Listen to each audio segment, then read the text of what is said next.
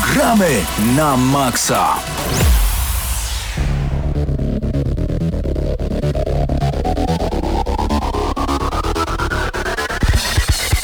To jest zdecydowanie bardzo przyjemne uczucie, że zawsze raz w tygodniu o godzinie 21 w każdy wtorek możemy odpalić audycję Gramy na Maxa i zupełnie na żywo z Radia Free poprowadzić ją specjalnie dla Was. Witamy Was bardzo gorąco. Krzysztof Lenarczyk i Paweł Typiak. Dzień dobry. Krzysztofie, dobry wieczór. Dzień dobry.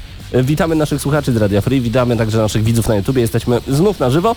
E, Dzisiaj mamy dla Was naprawdę kilka bardzo ciekawych tematów. Będziemy innymi porównywać ofertę PlayStation Plus i Xbox Live Gold. E, Obie już są w tym momencie, że tak powiem, w akcji. W zasadzie już od zeszłego tygodnia, natomiast Tak. y, po jakimś tam czasie myślę, że można już śmiało określić, która z nich jest lepsza, w związku z tym, że po prostu przez ten tydzień można było sobie już pograć w tytuły, które w tej ofercie się pojawiły. Zdecydowanie tak. E, Będziemy także opowiadać o najnowszych informacjach z tego tygodnia, a także, a także w sumie e, będziemy też grać sporo muzyki, ponieważ pojawiły się od razu, ja przejdę do takiego pierwszego dużego newsa, który mnie dzisiaj bardzo zainteresował. Pojawiły się nominacje do Digital Dragons 2000, em, właśnie w sumie nie wiem jak powiedzieć, 2018, bo to są za e, rok 2017 jeszcze nominacje. No i mamy m.in. najlepszą polską grę roku 2017 to Bitka pod Pixel Crow, Darkwood od Acid Wizard Studio, Observer od Bluebird Team, a także Ruiner, Raycon Games i Seven The Days, Long Gone, Full Theory. Najlepsza, e, najlepszy polski design w polskiej grze to e, 9-11 Operator, Beat Cup, Darkwood, Ruiner i Seven The Days, Long Gone. Mamy najlepszy, e, najlepszy polski... Właśnie nie wiem jak to powiedzieć. e, Projekt? A, projekt art. Projekt artystyczny? O, projekt artystyczny, niechaj tak będzie. No i tutaj Beatcop, Eventice 3 Dziedzictwo Legend, a także Observer, Ruiner, no i Seven Days Long Gone. Najlepszy polski soundtrack i ponieważ jesteśmy w radiu, to na tym soundtracku się dzisiaj trochę skupimy. Posłuchamy muzyki z Beatcop, Get Even, Observer, Ruiner, a także z gry Seven The Days Long Gone. Mamy także najlepszą mobilkę 60 Seconds Atomic Adventure, 9-11 Operator, Blade Bound Hack and Slash RPG, e, RPG, Oh Sir, The Hollywood Roast, a także Questland Turn-Based RPG. Nie grałem w nic z tego, do tego jeszcze Foreign Games, czyli e, najlepsza gra zagraniczna e, Digital Dragons 2017. Kilka bardzo ciekawych, moim zdaniem, em, nominacji, czyli Hellblade Senua's Sacrifice, e, Horizon Zero Dawn, Nier Automata, PlayerUnknown's Battlegrounds i The Legend of Zelda Breath of the Wild. Wszystko to I mogę... To, to jest ciekawe, że wszystko to są ekskluzywy. I to jest dobre. No okej, w- wyrzucam PC na bok, mam na myśli tutaj konsolę. No Zelda wiadomo Switch, PlayerUnknown's tylko Xbox One i PC naturalnie, no ale Nier Automata Horizon i Hellblade no to tylko PlayStation. Znaczy Hellblade Super. będzie zmierzał, na, zmierza na, nawet na Xboxa, więc... Ale już wiadomo y, to? Tak? Znaczy no tak wiadomo, nie wiadomo, natomiast będzie na pewno. E, A natomiast co do tej nominacji, co do tych nominacji, wcale nie dziwi mnie pozycja Bitcopa, który często się pojawia. Mi To też prawda. ta gra mm, podobała się i nie, natomiast w tych kategoriach, które są tutaj wymienione, praktycznie w każdej z nich ta gra mogłaby wygrać i jak grałem we wszystkie te polskie gry, które są tutaj wymienione, to wydaje mi się, że Bitkop jest e, murowanym faworytem poza kategorią najlepszej polskiej gry roku 2017. No zobaczymy. Zobaczymy. E, Bitcop aż cztery nominacje, tak samo jak Ruiner, Seven Days Long Gone. Także te trzy gry mają aż cztery nominacje, Observer trzy nominacje. Całkiem nieźle, czekamy na Digital Dragons, no i zobaczymy jak to będzie dalej wyglądało. Kilka informacji z tego tygodnia także przygotował dla Was Krzysztof Lenarczyk. Informacje informacjami. Jedną z najciekawszych e, zeszłego tygodnia jest to, e, że e, Donald Trump odbył konsultacje, no bo będzie tak, trochę taka informacja polityczno-growa, ale Jasne? e, odbył konsultacje z branżą grową na temat e, wpływu przemocy w grach na zachowanie nastolatków i tak dalej.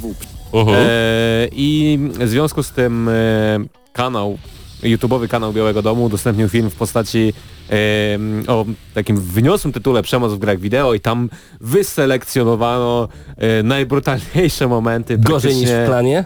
E, może nie, natomiast no, wybrano takie momenty, które naprawdę mogą e, wzbudzać kontrowersje, jak na przykład wbicie siekiery komuś tam w głowę, czy sceny tortur z Call of Duty i tak dalej, a można by wiele, e, wiele takich momentów wybrać, na przykład właśnie scenę tortur z GTA, która była bardzo kontrowersyjna w swoim czasie, ale, e, i tak dalej. Akurat ta scena tam się nie pojawiła, natomiast sam film e, wzbudził bardzo wiele różnych kontrowersji e, negatywnych opinii, bardzo dużo łapek w dół na kanale Białego Domu, co chyba wcale nie dziwi, bo gracze to jest dość jakby szeroka, szerokie grono osób, które potrafi naprawdę wiele i walczyć o swoje. I też w związku z tym filmem i dyskusją z nim związaną e, pojawiło się też wiele odpowiedzi na ten film, czyli jakichś tak pięknych momentów i tak dalej. O. I takie filmy również na YouTubie znajdziemy, więc e, te, to, co zrobił Biały Dom ma zarówno negatywny i pozytywny wydźwięk, natomiast ja się nie podejmuję dyskusji na temat tego, czy przemoc w grach faktycznie wywołuje jakieś negatywne reakcje, bo po prostu się na tym nie znam. We mnie osobiście e, żadnych negatywnych odczuć nie wywołała, natomiast od małego gram w różne gry brutalne i nie i jakoś żadnych dziwnych zapędów nie mam. No właśnie, a znam Cię też już troszeczkę i nic o żadnych zapędach nie wiem. Krzysztof e, i drodzy słuchacze, drodzy widzowie, czy Wy także mm, słyszeliście ostatnio o jakiejś takiej sytuacji, żeby ktoś podobne filmy tworzył na podstawie filmów? Mam na myśli tutaj najbardziej brutalne sceny z filmów. No chyba już filmy zostały tak opatrzone, znaczy ta, tak nam się opatrzyły. Już nikt nie zwraca uwagi na taki film jak Piła, Hostel, gdzie po prostu flaki wylewają się z wielkiego ekranu. Nikt na to nie zwraca uwagi, bo wszyscy wiedzą, że to są, y, to akurat nie są pastisze, to są, to są horrory z dużym poziomem e, tej przemocy, tego gore.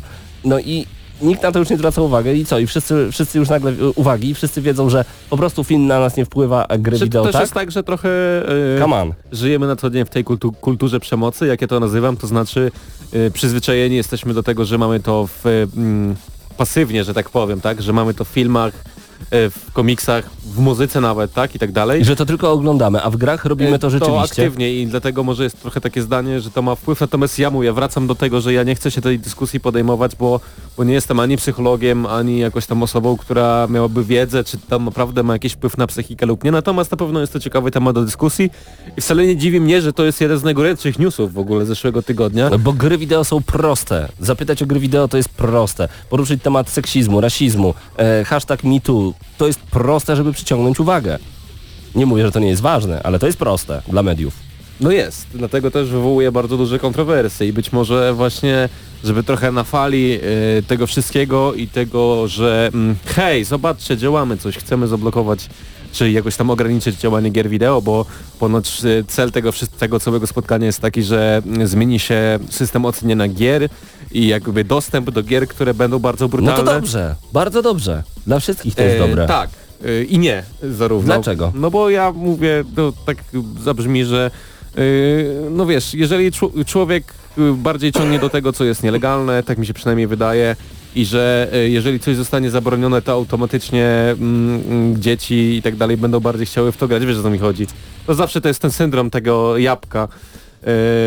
No ja zawsze, no tak, to no zakazany owoc lepiej smakuje. zakazanego owocu, właśnie tego mi brakowało. Ja do tej pory pamiętam, kiedy z Michałem Szkołtem, który mam nadzieję słucha Gramy na Maxa, pozdrawiam serdecznie, moim serdecznym przyjacielem z podstawówki, kiedy e, raz w tygodniu w klasach, ja wiem, czwarta, piąta, szósta klasa podstawówki, kiedy mogliśmy pograć na, u niego na Amidze 500 albo 600 i em, ja byłem zakochany w Mortal Kombat 2 i pytaliśmy, pytaliśmy się mamy Michała, Dzień dobry, proszę pani, czy możemy pograć w gry? A w jakie? I ja powiedziałem w mordobicia. No to Michał od razu odwracał się na pięcie i mówi, Paweł, trzeba było od razu powiedzieć w rwanie jajec i byłoby łatwiej. Przepraszam za wyrażenie, ale rzeczywiście no tam wyrywało się kręgosłupy serca i, i, i rozdzierało ludzi na pół. Natomiast y, to prawda, takie, takie było wyrażenie z mojej strony, ale to nas mocno przyciągało, bo to było takie zakazane, tak jak sam wspomniałeś. Z drugiej jednak strony wydaje mi się, że dostęp do technologii dzisiaj jest dużo, dużo większy. No i jednak y, jeżeli zakażemy trudniej jest czegoś zakazać niż kiedyś, bo kiedyś to po prostu była godzina grania w tygodniu, koniec kropka. A teraz to trzeba przecież wprowadzać różnego rodzaju hasła, kategorie wiekowe na Steamie ustawiać, jakieś parental No, controlsy dla i te przykładu inne. na przykład w Wielkiej Brytanii pamiętam do dzisiaj jak byłem jakiś czas temu, e, dwa lata temu i chciałem sobie kupić Gearsy w promocji, bo zobaczyłem, że za 5 zł mogę mieć wszystkie części. Mówię, no dobra, chcę to mieć, ale e, właśnie zdziwiło mnie to, że przy kasie musiałem pokazać dowód osobisty. No Super. jakoś młodo nie wyglądam, tak? Super. Ale no z jednej strony fajne, z drugiej strony nie. Natomiast chciałbym tę dyskusję zakończyć, bo nam się taki zrobił mały temat dyskusyjny z tego wszystkiego. Zdecydowanie. Tego jednego A kolejne newsy Krzysztof ma dzisiaj dla nas. Zapraszamy Was bardzo gorąco także na czat na e, YouTubie. Wchodzicie na YouTube, wpisujecie Gramy na Maxa. Tam w tym momencie nadajemy dla Was audio i wideo na żywo. Dlatego zachęcamy, abyście do nas dołączyli. A między innymi jest tutaj Ekwador, Paweł Doniec, pozdrawiamy bardzo serdecznie. Patryk Nowak, Dzika Kuna, pozdrawiamy bardzo gorąco. E, Jeżeli macie ochotę o coś nas zapytać, koniecznie piszcie. Staramy się oczywiście wyciągać wnioski z każdej kolejnej audycji nadawanej także w wersji wideo, więc będziemy zerkać na czat dużo, dużo częściej, dużo, dużo więcej. No właśnie, kolejne ciekawostki z tego tygodnia? E, Ciekawostką jest też to, mm, w zasadzie bardzo dużą ciekawostką, że Król y, Twitcha, y, gra, która podbiła mm, serca graczy, czyli Fortnite Battle Royale, y, gra od Epic Games, gra, która mm, może trochę niesłusznie nazywana była kopią PUBG e, i tak dalej. Trochę hejtu z tego powodu na to się zebrało, że ta gra czerpie mechaniki i tak dalej. E, otrzyma wersję mobilną e, na Androida i na iOS-a i tutaj e, warto się zatrzymać z tego powodu, że o tyle ciekawe jest to, że będziemy mieli crossplay pomiędzy... Będzie można grać zarówno z graczami tylko komórkowymi, jak i graczami konsolowymi, jak i graczami PC-towymi i to wszystko ma jakoś tam działać. E, gracze, gracze komórkowi mają Nieźle. być wspierani i to ma być jakby pełne doświadczenie Fortnite Battle Royale na... Na, mobilnym, e, na mobilnych urządzeniach i tutaj y, dzisiaj bodajże pojawił się już pierwszy zwiastun, pierwszy gameplay z tego jak to wygląda i muszę przyznać, że jestem zdziwiony, że to tak wygląda. Chociaż też z drugiej strony patrząc na oprawę graficzną Fortnite'a, to tam naprawdę niewiele trzeba zrobić, żeby ta gra działała na systemach mobilnych. I z, bo jest bardzo ciekawa informacja, to znaczy też, że y, gry mobilne naprawdę y, poza takimi oczywistymi tytułami jak Clash of Clans i Clash of Royale mogą śmiało wchodzić w esport, bo jeżeli to jakoś em, połączą, będzie też można prawdopodobnie sterować kontrolerem w tym Fortnite i tak dalej. Na komórkach. Wow, Właśnie, super, i, super. I bardzo ciekawe doświadczenie i na pewno dla studentów, którzy będą nudzili się na wykładach jest to bardzo dobra informacja, bo ta gra będzie dostępna zupełnie za darmo, tak jak na, na konsolach i na PC. Jak zawsze za free. Super. Em, trzy części Tomb Raidera w wersji zremasterowanej. Wyobrażasz to sobie? O, widzę, że też do tego dotarłeś. Tak Y, jest. Bardzo mnie to cieszy. Ma się to pojawić tylko i wyłącznie na Steamie jak na razie, ponieważ e, sama produkcja na konsolach może być zbyt droga i mówimy tutaj rzeczywiście o pierwszych trzech częściach przygód z Larą Croft. I E, tutaj kanciasta Lara wygląda już dużo, dużo lepiej. Ja wczoraj informowałem podczas prowadzenia codziennej audycji w Radio Free e, właśnie o tym temacie i, i, i powiedziałem, że troszeczkę będziemy rozmawiać na ten temat. Krzysztof, czy uważasz, że w ogóle jest sens odświeżania aż tak starych gier? Tak. Uważam, że jest sens jak najbardziej i bardzo Dobra. mnie to cieszy, że... Inaczej zadam to pytanie. Czy jest sens odświeżać aż tak stare gry, które nie są Tomb Raiderem? Bo Tomb Raider to jest ikona. Tak. Tomb Raider. Bo niektóre gry, e, stare gry, jak na przykład e, stary Metal Gear Solid e, jedynka czy dwójka, e, praktycznie w ogóle mechanicznie na dzień dzisiejszy się nie zestarzały. I bardzo e, dobrze, że takie remastery powstają, bo te gry są świetne, nawet dzisiaj z brzydką grafiką, na przykład Commandos, Behind the Enemy Lines. Świetna gra naprawdę w 2018 roku, jeżeli nie graliście, zagrajcie. Naprawdę niesamowity tytuł.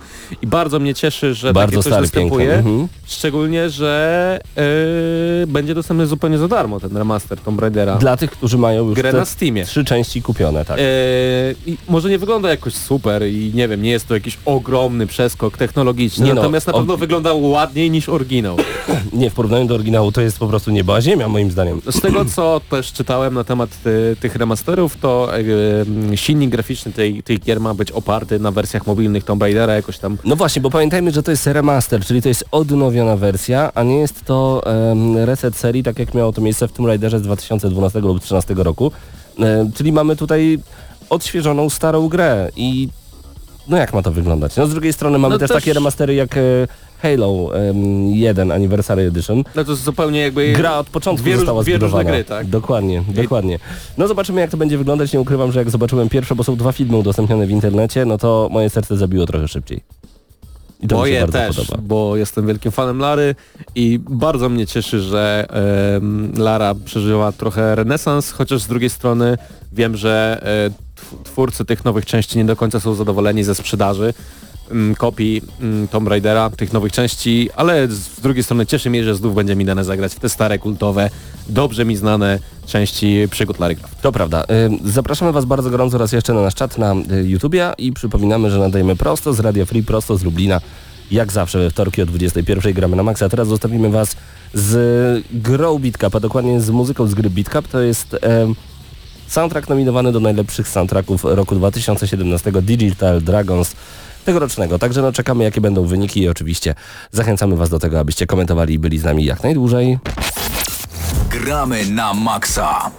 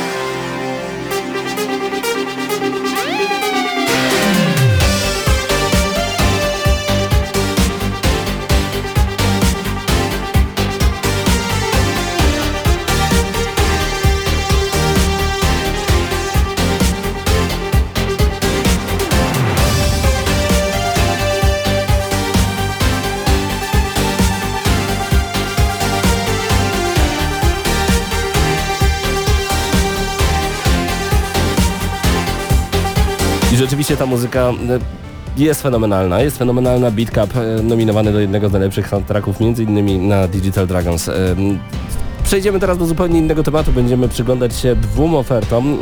Mamy na myśli tutaj Xbox Live Gold kontra PlayStation Plus. Chodzi tutaj o gry, które zostały dodane właśnie w ramach tego abonamentu. Nie chcemy Wam oczywiście sugerować, która oferta jest lepsza, tylko chcemy się skupić tylko i wyłącznie na tym miesiącu. Nie chcemy oczywiście zachęcać Was do tego, żebyście kupowali tą lub tą subskrypcję, to wszystko zależy Ale taką tylko... dyskusję też można kiedyś wywołać, bo Mhm. y, po czasie, bo ja jestem posiadaczem dwóch konsol, doszedłem do ciekawych wniosków, które kiedyś na pewno można by przedstawić. Ale Okej. co do tego miesiąca, to naprawdę jest gorąco i ciekawie, y, No właśnie. szczególnie dla posiadaczy PlayStation, bo y, od 6 marca mamy dostępne fantastyczne gry w postaci ekskluzywa na PlayStation 4, czyli Bloodborne, drugiego ekskluzywa na PlayStation 4, czyli Ratcheta i Clanka. Na PlayStation 3 są to gry takie jak Legend of K, y, właściwie Legend, Mighty Number 9 y, i dwie gry na Vita, Claire Extend Cut i Bombing Busters, które oczywiście do dzisiaj nie zagrałem. Nie wiem jak ty Pawle, bo wiem, że jesteś wielkim fanem PlayStation Vita. Trzeba powiedzieć, że to chyba też ostatni miesiąc, kiedy pojawiają się gry z PlayStation 3 i Jeszcze rok, to To PlayStation nie Vita. ostatni A, miesiąc, jeszcze tylko to rok. jeszcze rok, Uf, więc generalnie A to już się bałem, to ja myślałem, że Właśnie bardzo to dużo ludzi y, źle zrozumiało informację, którą Sony podało, bo to jest y, tak, że od marca 2019 roku gry na PlayStation 3 i PlayStation Vita już w ofercie PlayStation Plusa się nie będą pojawiać. Więc Czyli jeszcze 12 miesięcy. Mamy jeszcze rok na, na, na gry na te starsze konsole, ale z drugiej strony wiele osób spodziewało się, że gruchnie taki news mm, przy tej informacji, że na PlayStation 4 pojawi się jeden dodatkowy tytuł, na przykład, że będą trzy, ale okazuje się, że dalej będą dwa. Czy to wpłynie na to, że gry będą gorsze lub lepsze? Nie wiem, natomiast jeżeli chodzi o marzec, to jest absolutny top, absolutna bomba. Zarówno Bloodborne, czyli kolejna z gier From Software w stylu Dark Soulsowym, Ym, Fantastyczny klimat, moim zdaniem chyba najlepszy klimat, jeżeli chodzi o gry Souls-like, jaki wyszedł od, od From Software. Ym, Feeling, y, jedno z najbardziej dopracowanych gier, mimo niedoskonałych hitboxów. Y, No świetna grafika, co więcej chcieć. Pełna zgoda. Śre- średnio ocen 92%, to chyba tylko świadczy o tym, jak doskonały jest to tytuł i bardzo mnie to cieszy, że w końcu taka gra ląduje w abonamencie PlayStation Plusa. No i- Krzysztof, ale pełna zgoda i to nie jest gra ani dla mnie, ani dla ciebie. E, tak, ale z drugiej strony, Znaczy, to nie- gdyby nie, nie ma- jawiła się w abonamencie, to bym pewnie nigdy jakoś Znaczy ja próbowałem. nie zagrał. Próbowałem, 2,5 godziny e, na nią przeznaczyłem i po prostu nie umiem grać w takie gry. I mówię to szczerze, nie odbieram Bloodborne'owi nic. E, Wiem, że to jest gra naprawdę rewelacyjna, wręcz często wybitna. Natomiast e, tak, to nie jest gra dla mnie, aczkolwiek jeżeli chodzi o Ratcheta i Clanka, Właśnie chciałem też do tego gra, która wygląda przejść. jak filmy Pixara. Może nawet nie jak, tylko wygląda po prostu jak film. Ja nie odczuwałem zbytniej różnicy w tym wszystkim, szczególnie, że w grze pojawiają się przerywniki filmowe, bezpośrednio wyciągnięte z filmu animowanego i w zasadzie e, płynne przejścia pomiędzy grą a filmem są takie, że jakoś gdy nie przypatrzymy się w te wszystkie szczegóły, to nie widzimy różnicy pomiędzy tym, co było w kinach, a Pięknie. tym, co mamy na ekranie, że na konsoli. I Jest to fantastyczne. Gra jest świetna, to od razu wam mówię dla mnie jako starego fanatyka takich gier typu Kankure Kao, Rayman i tym podobne. Ratcheta również, chociaż nigdy jakoś nie skończyłem tych gier, ale na pewno grałem w każdą z nich. No, tylko się cieszyć, że takie gry wychodzą. No tak, ja, ja na przykład, e, bo dla mnie ogromnie straszną e, informacją jest fakt, że już na PS3 i na Vita nie będziemy mieli dodatkowych gier już za rok, e, więc ja jestem pewien, że dostaniemy dodatkowe gry na PlayStation 4 czy na PlayStation 5 Mateuszu, bo mi się wydaje, że to też jest zapowiedź tego, że będzie nowa konsola od Y, Sony. Dokładnie, chciałem z tym y, to połączyć, bo w ostatnim tygodniu pojawiło się bardzo dużo informacji związanych z tym, że PlayStation czy też samo Sony zaczęło wysyłać devkity, czyli wersje konsol, które są przeznaczone dla twórców gier, y, na których mogą bazować i, i, i tworzyć te gry. Y, I jeśli w tym momencie są wysyłane studiom, które są third party, czyli studiom takim, które nie są powiązane z PlayStation, e, to na pewno można tutaj wywnioskować, że ci od PlayStation już dawno mają takie devkity. No i też plotki związane z tym, że pod koniec 2019 roku zobaczymy PlayStation 5 w sklepach, łączą się z tym, że pod koniec 2019 roku już nie będziemy mieć gier na PlayStation 3 i PlayStation Vita z e, PlayStation Plus, tylko wtedy pojawi się PlayStation PlayStation, 5. Plus na PlayStation 5 i na PlayStation 4 i, i, To znaczy i ten, ten, przeskok, e, ten przeskok e, chwilkę zajmie, bo pamiętajmy, że od marca 2019 nie będziemy mieli właśnie e, tych gier na PS3 i Vita. Jeżeli pod koniec roku, no to będziemy mieli kilka miesięcy takich pustych, dziwnych. No ale rzeczywiście może tak być, no ja troszeczkę płaczę, bo nie ukrywam, że cała moja biblioteka związana z Vitą to głównie PlayStation Plus. Tak samo w moim przypadku, no ale też ile można mówić o Sony w tym wypadku, bo oferta Microsoftu jest równie gorąca, Ale jeszcze, tak jeszcze, chwil, jeszcze chwilka pauzy, ponieważ ten bomber, coś tam, coś tam, jak to mówiłeś, bombing. Bo Bombing Busters. Bo y, chodzi Bo- o to, że to jest, Bomberman to jest na- klon na- Bombermana, tak jest, Tak, ale wygląda nie, jeden do jednego. niezwykle grywalny, e, także warto na pewno na to zerknąć. No i Claire Extended Cut, taki dwuwymiarowy horror, thriller. Zdecydowanie to są gry bardzo dobre, jeżeli chodzi o przenośność. Mighty Number 9 to także jest coś niesamowitego, bo tutaj mamy e, następcę Megamana. E, chyba, o ile dobrze pamiętam, Ale swoją drogą niezbyt ciepło przyjęta gra, Tak, która zebrała bardzo negatywne gra opinie. nawet, o ile dobrze pamiętam, tworzona przez oryginalnego twórcę Megamana, ale mm, coś tam nie wyszło, coś, coś nie zadziałało, nie zabanglało niestety. Przejdźmy do propozycji Microsoftu, bo jest naprawdę niezła. jak wspomniałem, jest równie gorąca i powiedziałem to nie bez y, powodu, bo y, od 1 marca mamy dostępną grę Superhot, czyli grę polskiego studia. Dobrze mówię? Nie mamy jeszcze, od 15 będzie dopiero. W tym momencie mamy e, Trials of Blood Dragon. Dzisiaj patrzyłem na Xboxa.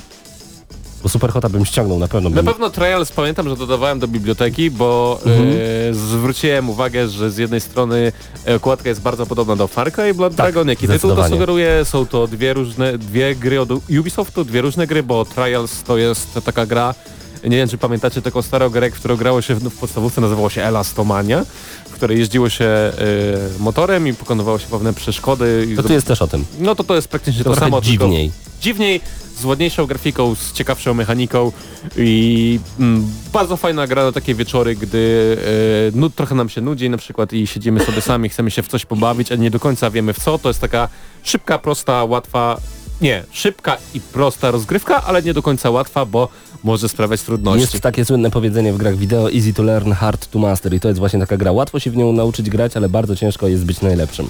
Tak, i teraz sobie przypomniałem, że od 1 marca jest również Merida Waleczna, którą też dodałem do biblioteki. Ja też dodałem, ale E, w, w tę grę... nie wiem w co, jak to, W tę grę to. nie grałem, natomiast no, tytuł jest chyba skierowany głównie do... Ale pamiętajcie, że w odróżnieniu od PlayStation gry na Xboxa 360 dostajecie na zawsze, czyli nie musicie mieć potem abonamentu, a te gry wam zostają. To też jest tak, że wszystkie gry w abonamencie Gold, które dostajecie e, na Xbox One, e, na Xboxa 360 muszą działać na Xbox One, czyli od razu dostają we taką kompatybilność, więc to kompatybilności. jest też fajne. No i jeszcze Assassin's Creed, China albo India, nie wiem, jeden z tych dwóch.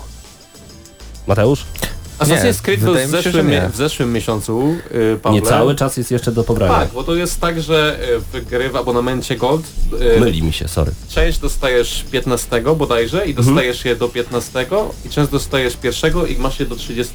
Może i Tak. tak. To już Więc E, Assassin jest obecny, ale za to od Od 15, 15 będzie super hot. e, tak i Quantum Conundrum, która to jest tytuł chyba najlepszy z tej całej czwórki jak dla mnie. Pamiętam Bardzo jak grałem w 2012, to jest e, odpowiednik portala, bym Portala. powiedział, więc jeśli ktoś przeszedł portala i nie ma co ze sobą zrobić, to zdecydowanie polecam Quantum Conundrum, Dodam które tylko- grą, którą no, do tej pory jeszcze pamiętam, a, a mam słabą pamięć. I y, przypomnę tylko, że Quantum Conundrum wiele lat temu było w abonamencie PlayStation Plus na PS3. Ja też chciałem powiedzieć o Superhocie, no bo to jest gra, o której na pewno warto wspomnieć. Ma e, taki specyficzny feature, że jeżeli my się nie ruszamy, to świat gry też się nie rusza. Jest to trochę, jest to trochę dziwne, a zarazem wciągające i fajne. To prawda. Na pewno e, polecam zagrać, bo mm, to jest jedna z tych gier, doświadczeń, które warto przeżyć i ja na przykład e, byłem bardzo zaskoczony tym, jak to działa i no po prostu by, przy- przyjemnie mi się w to grało i mm, spędziłem wiele godzin bawiąc się tymi wszystkimi systemami i natomiast podsumowując całą ofertę e, Microsoftu na ten miesiąc, to muszę powiedzieć, że może nie ma bomby, że tak to określę, nie ma czegoś takiego, że e, must have e, na ten miesiąc, natomiast wszystkie gry trzymają określony poziom i wszystkie gry są bardzo dobre i nie ma tak... Nawet ta Merida waleczna. Nawet, Nawet. bo ma dość wysoką średnią ocen i na pewno w każdą z nich warto zagrać i sobie spróbować. A to Ja- wy zadecydujecie, w co zainwestujecie swoje pieniądze. No, Dokładnie. Moim zdaniem po prostu PlayStation ma w tym e, miesiącu mocniejsze hity. Ja uwielbiam końcówki miesiąca, kiedy dowiadujemy się, co nowego pojawi się na różnego rodzaju platformach streamingowych, jeżeli chodzi o nowe seriale i filmy, a także jakie gry pojawią się w abonamentach. Cie- Cieszy mnie po PS Plus, prostu to, że Gold. zarówno jeden, jak i drugi abonament trzyma stały poziom Tak. i nie ma czegoś takiego, że bardzo narzekamy na to, że nie wiem, gry są coraz gorsze albo nie wiem, bardzo się cieszymy, że są coraz lepsze, po prostu są dobre i o to w tym wszystkim chodzi, żeby zarówno gracze Xboxowi, jak i gracze em, PlayStationowi, nie wiem czy to jest poprawnie Mhm. po polsku, cieszyli się z tego, że mają e, gry w abonamencie za darmo. Czas na przerwę. Wygramy na maksa, będziemy słuchać teraz muzyki. Ja tylko zerknę na czat. E, Patryk Nowak między innymi napisał, mi się marzy Assassin's Creed w Japonii. E, Mateusz odpisał, prawie było, China. Japonia, Chiny, Azja po No prostu. jest przeciek, że będzie Assassin's Creed w Chinach nowy, także być może się doczekasz czegoś ciekawego. Ciekawe jakby to było, gdyby Assassin's Creed był w Polsce. No i czasy takie jakieś szlacheckie, sarmackie, coś takiego, no, jestem w stanie sobie to wyobrazić. Ja myślę, że mnóstwo osób by się na coś obraziło. Nie wiem jeszcze na co, ale na pewno my jako polski naród byśmy się szybko na coś obrazili, bo dzisiaj na przykład e, pojawiła się w internecie e, e, okładka, w ogóle to będzie off-topic niezwiązany z grami, okładka Woga, druga okładka polskiego Woga i jak zobaczyłem komentarze, że to nie jest Wog Polska, bo tam jest e, czeska modelka, no to ja się załamałem. I myślę, że tak samo byłoby z Asasynem, że skoro to nie jest prawdziwy Polak prawdziwego kebaba, to to nie jest prawdziwy Assassin's Creed w Polsce. E, Zostawiamy Was teraz z muzyką, która jest nominowana do oczywiście nagród Digital Dragons. Tym razem to będzie soundtrack z Observera. Coś naprawdę bardzo, bardzo przyjemnego, z czym chcemy Was zostawić dosłownie na chwilę i będziemy wracać do Was z kolejnymi newsami, kolejnymi informacjami. A chłopaki chcą także porozmawiać o tym, jacy przeciwnicy nas najbardziej denerwują. Czy ja dobrze pamiętam ten temat dzisiaj? Dużo się dzieje. Także wy zostańcie z Gramy na Maxa. Już teraz same słuchamy muzyki nominowanej do Digital Dragons 2017. Gramy na maksa.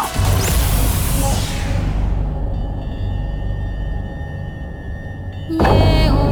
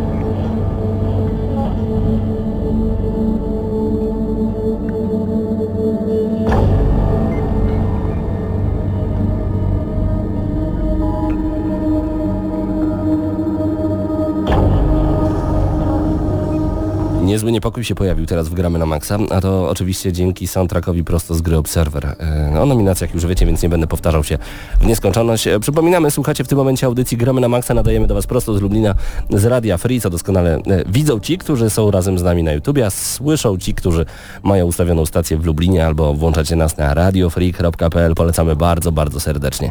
No dobrze, koniec z tym rokiem i z tym niepokojem. Czas... Gramy na maksa. Czas przede wszystkim sprawdzić, e, co ciekawego w tym tygodniu przygotował dla nas Paweł Stachyra i Patryk Ciesielka. Dobry wieczór panowie, jak wam mija dzień? Wszystko jest ok? E, Wszystko jest super, jak najbardziej. W porządku. Paweł, widzę, że e, ty się do mnie uśmiechasz ze względu na to, że wiem, że gorące tematy poruszaliście na GNM+, ale my nie o tym. Chcemy porozmawiać o najbardziej denerwujących... O najbardziej denerwujących przeciwnikach w grach wideo i wiem, że zebraliście taką ciekawą listę i to właśnie dzisiaj dla naszych słuchaczy i widzów na pewno opowiemy. Pawle, ciebie słucham jako pierwszego. No to zacznę przede wszystkim od tej wspaniałej gry, którą e, jakiś czas temu, mm, nie, nie recenzowaliśmy jej w końcu, a chcieliśmy bardzo zrecenzować z e, Hubertem Pomykałą.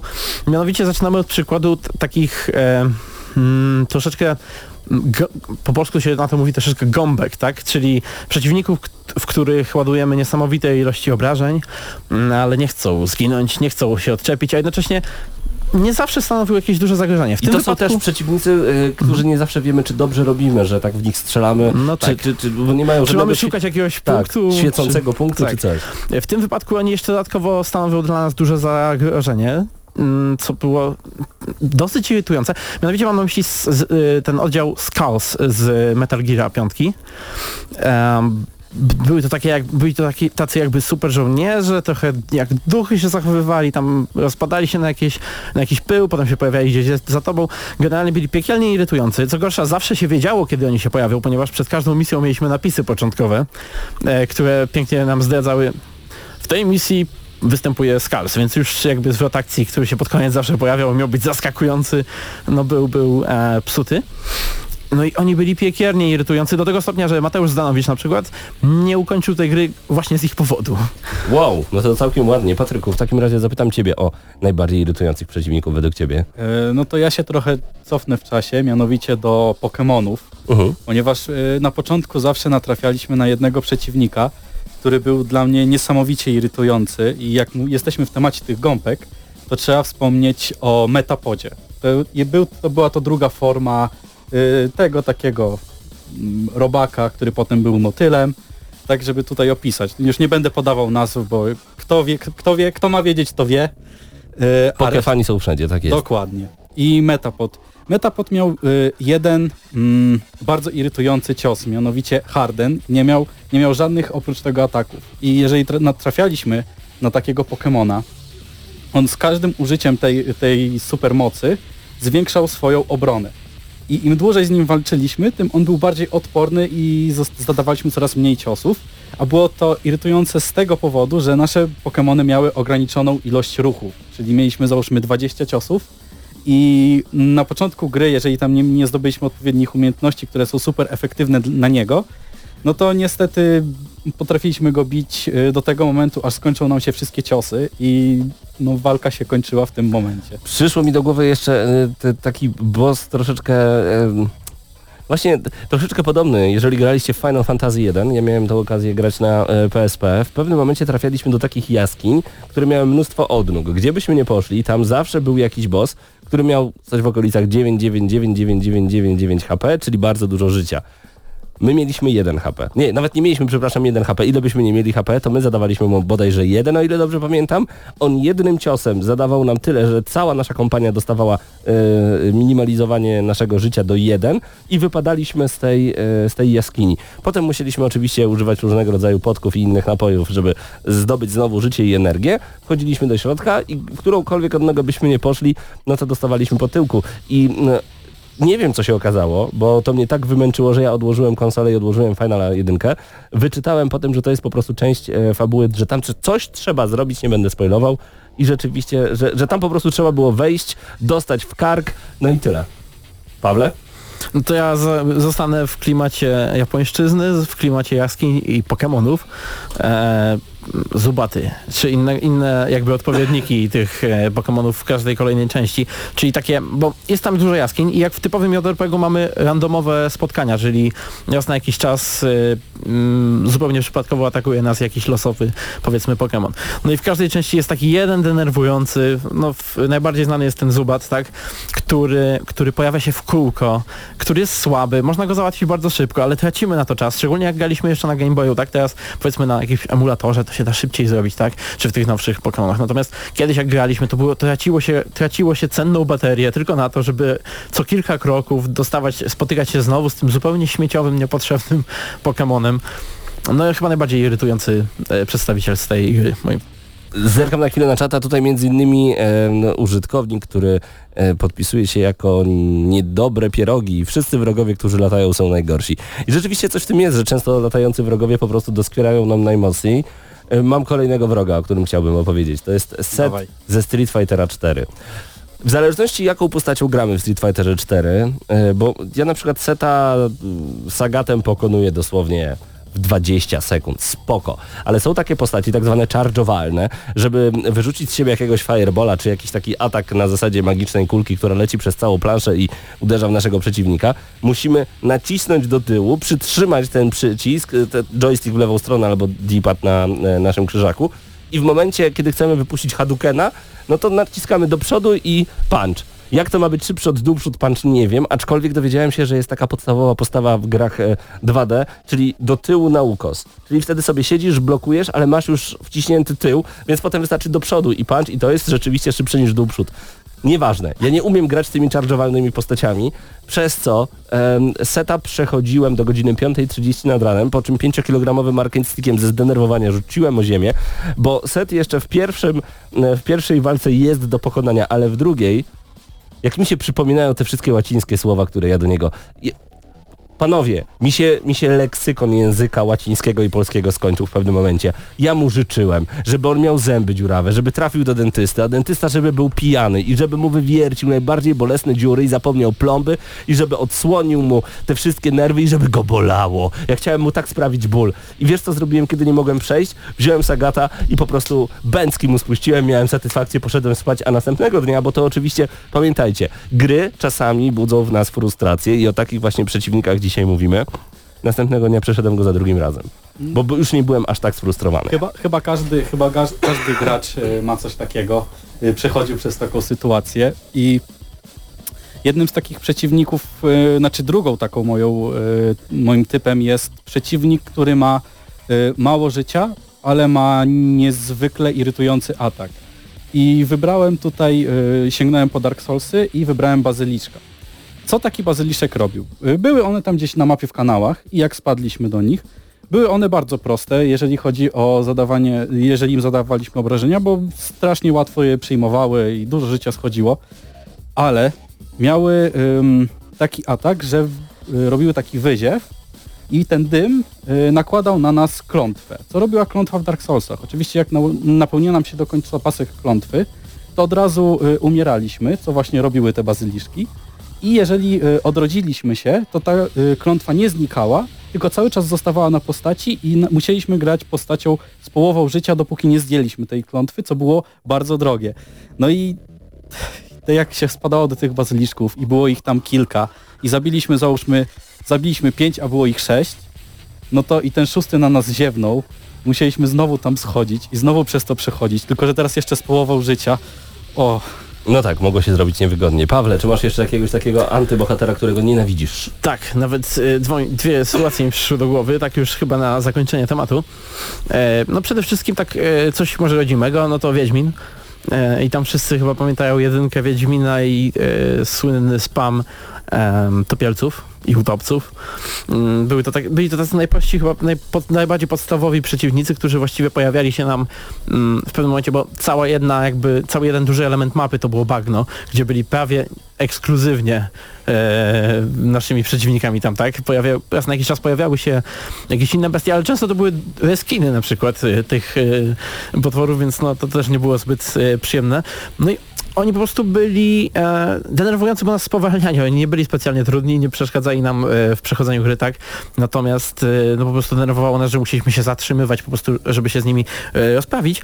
No i tak, e, takie, takie jakby honorowe, honorowe miejsce na tej mojej liście dla słupka w, w NFS-ie, Undergroundzie. E, Był, był, było w tunelu w jednej mapie na piątym okrążeniu, tam taki słupek wystawał sobie w tym w tunelu i, i zawsze na niego wpadałem. Denerwował, to prawda, jak każdy też słupek w burnaucie. Y, Ja na przykład po burnaucie nauczyłem się, że nie ma zastanowienia w lewo lub w prawo, bo wtedy zawsze jedziemy na wprost i zawsze uderzamy w rozdwojenie drogi. Po prostu wybierasz szybko i musisz szybko decydować. Zerkamy jeszcze w tym momencie na nasz czas. Jesteśmy oczywiście e, z Wami na żywo w Radio Free, ale także możecie nas zobaczyć na YouTubie, tam działa nasz czat. E, Na przykład piszę w tym momencie, zaraz zobaczmy, bo ten czat naprawdę szybko leci, odnośnie tych najgorszych, e, najgorszych wrogów. Gąstek Kena 3. Rzeczywiście był denerwujący, bo był niski i żeby go uderzyć trzeba było e, low hitami w niego walić, czyli dół, dół i kolejne i kolejne ataki. Mógł Go- cię jeszcze zlokować, y, pier, pierdział w ciebie, Tak było. po czym, b- kiedy byłeś ogłuszony, walił w ciebie ogniem, odpychał cię, po czym jak się zbliżałeś, znowu w ciebie pierdział, znowu cię odpychał i to był taki loop nieskończony. Nieźle, nieźle. Jeszcze, E, jeszcze mówiąc o właśnie tych przeciwnikach, można by zahaczyć o gry multiplayer, bo tam jest mnóstwo takich różnych postaci i jedną z nich e, w Docie 2 jest Teachis. Jest to postać, która e, opiera się na tym, że rozstawia mm, po mapie bomby i jak gracz w nie wejdzie, to wybucha. Ale Teachis ma jeszcze jedną taką e, umiejętność, czyli e, podlatuje do ciebie i, pod, i może sam siebie wysadzić, zadając tobie bardzo duże obrażenia, niekiedy cię niszcząc. I to jest właśnie taki, taki jeden z tych gorszych Taki typów dziad. przeciwników. Tak? No dobrze, zobaczmy jeszcze co tutaj piszecie. Patryk Jankowski w temacie upierdliwców najbardziej męczył mnie staruszek snajper w Metal Gear Solid 3 Snake Eater. Yy, rzeczywiście, tacy są przeciwnicy, którzy irytują. Spoglądamy jeszcze dalej. Yy, Dzika Kuna, mnie irytuje sędzia w FIFA, bo w sumie to też postać w grze. Pozdrawiamy serdecznie, to chyba takie trochę nawiązanie do e, tego słupka z Need for Speeda. No i mamy jeszcze... O, Patryk pisze, w końcu można was zobaczyć. Pozdrawiamy bardzo serdecznie. Patryk Paweł, jestem fanem. Ale nie wiem, do czego to akurat nawiązujesz, więc pozdrawiamy czegokolwiek fanem, kogokolwiek nie jesteś. Tak jest, my także. E, God of War 3, Piotrek napisał 8.9, że God of War 3 budzi jego frustrację. Chociaż nie ukrywam, ja God of War, o ile dobrze pamiętam, na poziomie hard przeszedłem, nie było tak tragicznie, są Zeus, trudniejsze gry. Zeus na końcu jest rzeczywiście trudny. No rzeczywiście, bywa tak. Dobrze, e, no. Daniel Wiatr pisze, Kratos w roli ojca to takie trochę dziwne. Czy ja wiem, Kratos? Ja tam mu nie patrzę do łóżka, niech robi co chce. Zresztą to Bóg, on może robić co chce. Y, 20 kwietnia premiera God of War God of War po prostu, chciałem powiedzieć 4, ale God of War. Zostawiamy was z muzyką. Tym razem przepiękny soundtrack z Get Even gliwickiego studia no i masz. Ja wiedziałem, że zawsze nadchodzi ten moment. Wiem, The Farm 51 z tyłu było napisane. E, The Farm 51. E, Będąc na odwiedzinach w tym studiu dostaliśmy właśnie takie piękne soundtracki i bardzo nam się podoba, więc zaraz posłuchajcie jednego z utworów. No i zostańcie z gramy na maksa. Gramy na maksa.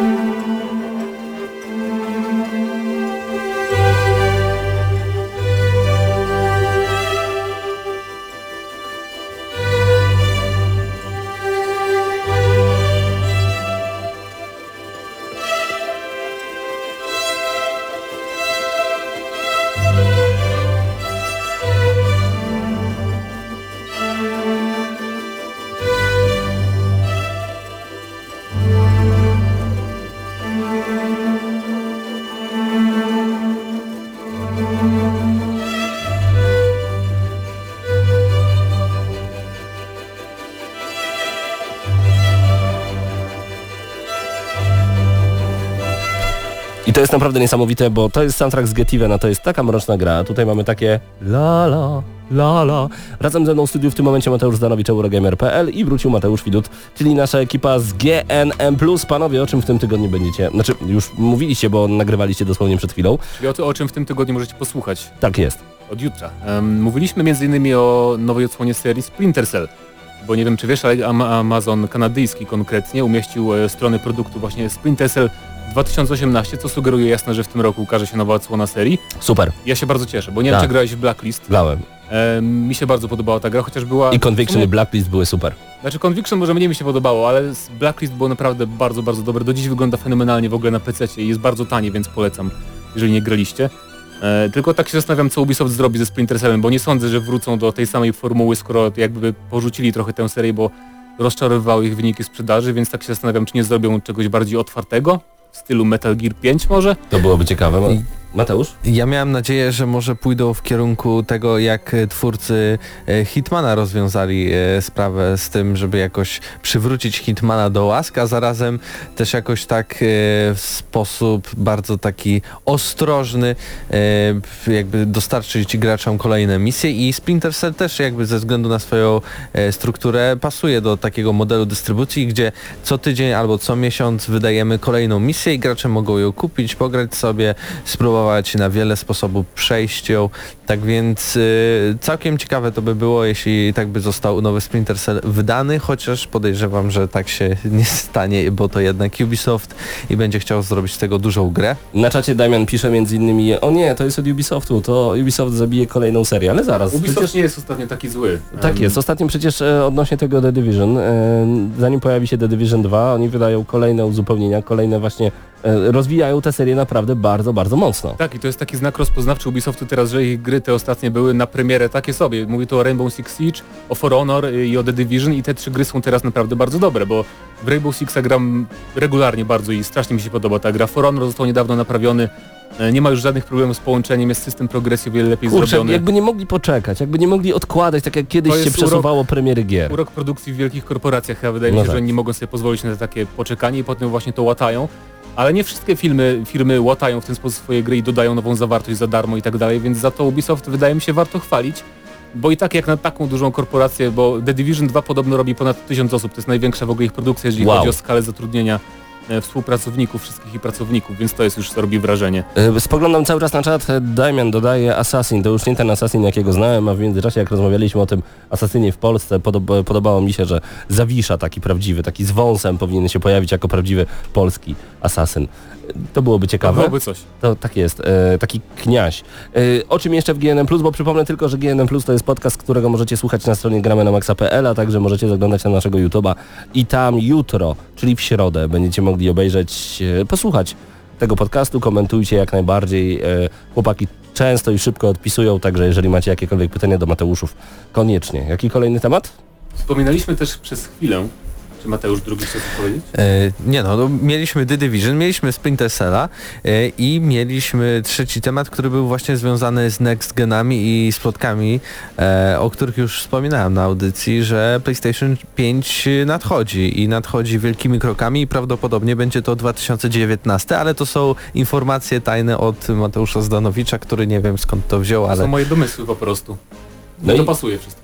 No, wszystko się tutaj zgrywa. Czyli co, Cyberpunk już jest tworzony w CD Projekcie na PS5? zdecydowanie. Nawet, nawet na, jed, na jednej prezentacji, którą niedawno organizowali na jakiejś tam biznesowej konferencji przedstawiciele CDP-u, e, było na slajdzie, że to jest gra stworzona y, na technologii nowej generacji, obecnej i nowej generacji, więc to jest interesujące i wydaje mi się, że to jest jak najbardziej też logiczne, nie? bo jednak już mi- mija 6 lat, chyba w przyszłym roku minie 6 lat od premiery. No właśnie, mam wrażenie, że tak naprawdę w tej generacji, czyli PlayStation 4 i Xbox One, nic się nie wydarzyło. Nie było żadnych wielkich tytułów, panowie. No nie jak było nie? nowych marek wielkich, może tak powiedzmy, bo wielkie tytuły jednak wychodziły, nie? bo Call of Duty, każdy GTA Assassiny i tak 5. dalej, GTA 5. A nie, Ale to GTA stara generacja. To, to stara generacja. Tak samo to- The Last of Us. Będzie RDR, nie? No tak. Zawsze.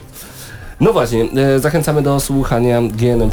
E, po twojej lewej stronie, Mateuszu, tam są jeszcze newsy z tego tygodnia. Było tego naprawdę całkiem, całkiem dużo, Troszkę było. porozmawiamy troszeczkę o Valve. Czyżby Half-Life 3? Half, znaczy, eh, ja już nie wierzę w Half-Life 3, ale w każdym razie Gabe Newell na spotkaniu z dziennikarzami, bo Valve prezentowała swoją karciankę. Jak, jak to Valve, to nie będzie typowa karcianka, bo... Wojna, A, będziemy grać w wojnę. będziemy. W sumie można porównać w pewnym sensie, ale w każdym razie, jak mamy normalne karcianki, że wy wykładacie karty na stół, jak w Hearthstone'ie, to w artefakcie będziemy mieć trzy jakby plansze i będziemy grać jednocześnie na trzech planszach kartami, więc to jest już interesujące rozwiązanie.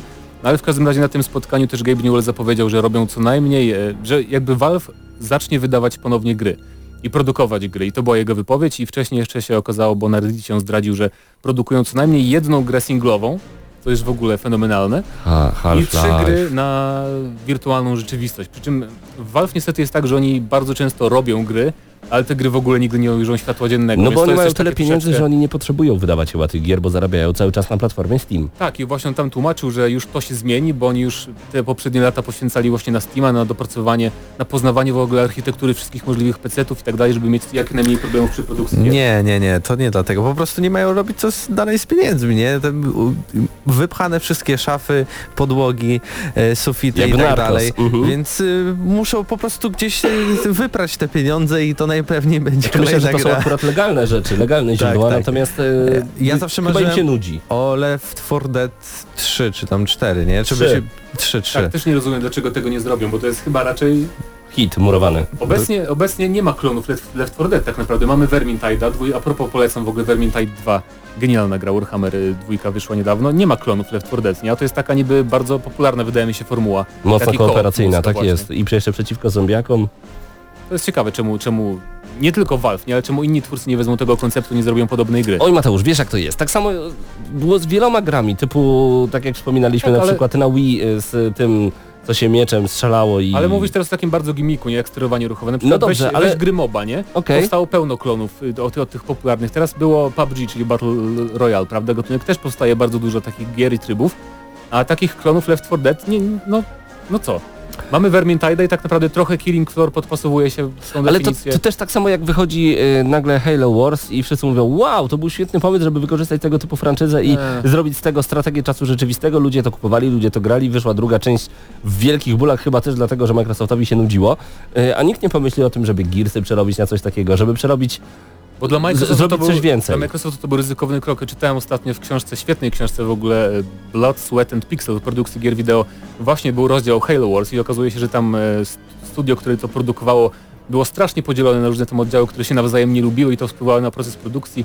I w ogóle e, Bungie podobno bardzo znie, znielubiło twórców Halo Wars, że w ogóle śmieli, wiesz, zrobić strategię w uniwersum Halo. szkoda, bo to taka dobra gra. Więc tak mi się dobrze to grało. historie stojące za produkcją gier i nie zawsze jest tak łatwo. Bo Gears of War strategia w sumie, czy ja wiem, dałoby radę, nie? Na pewno dałoby radę, oczywiście, że tak. Tam jest mnóstwo ciekawych pojazdów, mnóstwo ciekawych To przeciwników. prawda. Do tego do tej pory nie wiemy dlaczego królowa Merra, mimo iż pochodzi od szarańczy, czyli od potworów z podziemi, ma ludzką twarz.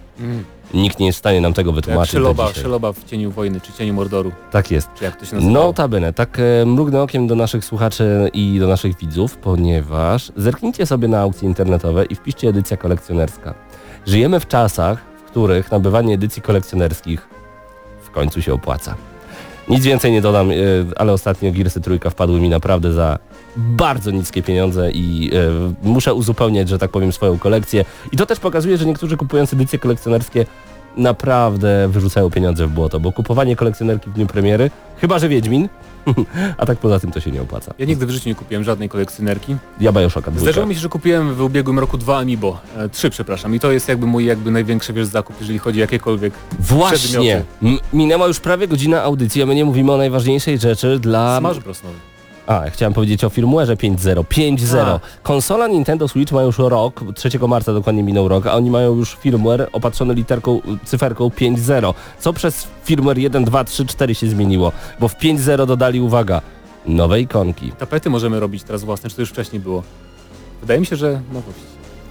Ja nigdy nie śledzę tego, bo ja i tak cały czas mam defaultowe wszystko tło na PlayStation, na każdej konsoli zresztą, więc Łatwiej się się gry będą takie rzeczy. ściągały, łatwiej gry będą się ściągały. mam nadzieję, bo na PS4 to jest trochę problem. A Mateuszu, Ale wiesz, na, na Switchu, ja mówię na Switchu, że w firmware'ze 5.0 Tak, łatwiej gry.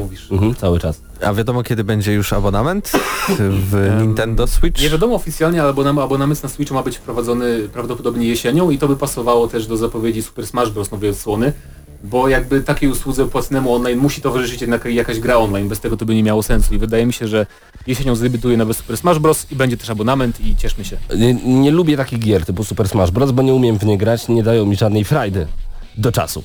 Ostatnio sobie przeglądałem moją bibliotekę gier z PlayStation Plus i tak jak wspominałem wcześniej na audycji, większość gier z PlayStation Vita posiadam właśnie z Plusa i tam była gra na PS3 i na Vita PlayStation All-Star Battle Wiedziałem, że to Royale. Czy ktoś z Was w to grał, panowie? Tak, tak, grałem. Ja nie. To jest, Nie. to jest, to jest coś To jest coś fenomenalnego. Po pierwsze, nawet dźwięk, który y, mamy w czasie oczekiwania na walkę, to jest dźwięk y, pobierania chyba gry czy loadingu z PlayStation 3, o ile dobrze pamiętam. Tam wszystko jest w klimacie PlayStation. No tak, to I oczywiście pierwszą postać, jaką wybrałem, strzelaj, bardzo... Jakby to był Xbox, bym powiedział, że że Markus. Markus. No nie, Big Daddy. A, okej, nawet nie, nie pamiętałem, że on tam był. Od Znaczy- razu wziąłem Big Daddy'ego i od razu zobaczyłem mnóstwo takich oryginalnych mm, dźwięków prosto z Bioshocka. Bardzo mi się to spodobało. Mnóstwo ikon. To jest po prostu taki ukłon dla fanów gier wideo niezwiązanych z Nintendo, bo tego typu rzeczy, tego typu ukłony. I wcale się nie dziwię, że od Famitsu e, Super Smash Bros. chyba na Wii dostał 40 na 40, czyli maksymalną ocenę. Nie zawsze Famitsu takie oceny wystawiało, teraz częściej. E, natomiast e, PlayStation All-Star Battle Royale, ja wiem, że teraz sięgamy mocno wstecz, to naprawdę kawał dobrego kodu. No i przede wszystkim jak wejdziemy w tryby, bo y, samo menu wygląda po prostu okropnie, ale jak wejdziemy już w te tryby i chcemy zobaczyć, czy rzeczywiście da się tam robić kombosy, są fenomenalne. Nariko z Heavenly Sword, co ona robi tymi mieczami, to jest po prostu niesamowite, a kiedy na jednej planszy spotka się Sly Cooper, Jack z Jacka i Daxtera, Radek z Killzona Kratos. I, i Kratos, czy na przykład jeszcze do tego Sackboy z Nariko. Big- Big Dokładnie, Sackboy z Little Big Planet. Mamy jeszcze e, Parapadera Pera, tego pieska. No to jest, to, to jest dziwne, to jest była- dziwne i była, piękne. To była bardzo dobra gra, tylko jakby taka bardziej imprezowa, bo wydaje mi się, że zaszkodziło jej to, że rzucili się na nią fani właśnie serii Smash Bros., którzy, którzy oczekiwali też czegoś bardziej zbalansowanego pod profesjonalne, że tak powiem, e, zmagania w sieci i tego nie dostali, bo to jednak była taka gra czysto imprezowa. Chociaż to jest w sumie zabawne, bo Smash Bros. w ogóle powstało na Nintendo 64 z myślą o imprezach i nikt, Nintendo w ogóle nie myślało, że to się stanie takim esportem jak teraz. Teraz jakby będzie turniej Iwo największy w bijatykach, to tam cały czas jest Smash Bros. z N64, więc to jest fenomenalne. To jest niesamowite. To jest niesamowite. I tym optymistycznym bardzo akcentem kończymy dzisiejszy odcinek audycji Gramy na Maxa. Zostawimy Was jeszcze dosł- dosłownie na chwilę z muzyką prosto z gry y, Ruiner. I to jest także muzyka, która była, która jest nominowana do Digital Dragons 2017 jako jeden z najlepszych soundtracków tego roku. Y, Mateusz Zanowicz, Mateusz Widut po mojej lewej stronie. Razem z nami byli jeszcze Krzysztof Lenaczek, Patryk Ciesielka, Paweł Stachyra. Ja nazywam się Paweł Typiak. Do usłyszenia za tydzień w kolejnej audycji Gramy na Maxa. I chcemy jeszcze bardzo serdecznie podziękować tym wszystkim, którzy są dzisiaj razem z nami. Tam między innymi Damian Gas, Niedobre Pierogi, y, Piotrek 89. Jest Was naprawdę bardzo, bardzo dużo. Ciężko to wszystko przewijać, żeby to mi nie uciekło. Dzika Kuna, Denil, innymi. Ktoś, kogo zablokowałem przed chwilą. Patryk. Jankowski, pozdrawiamy bardzo serdecznie, e, który chciałby, żeby zrobili grę na modłę Hitmana i wiele, wiele więcej osób. Pozdrawiamy Was bardzo serdecznie. Do usłyszenia za tydzień w Radiu Free. Do zobaczenia na YouTubie. Jeżeli możecie subskrybować nasz kanał, będzie nam zawsze bardzo miło. Trzymajcie się, cześć.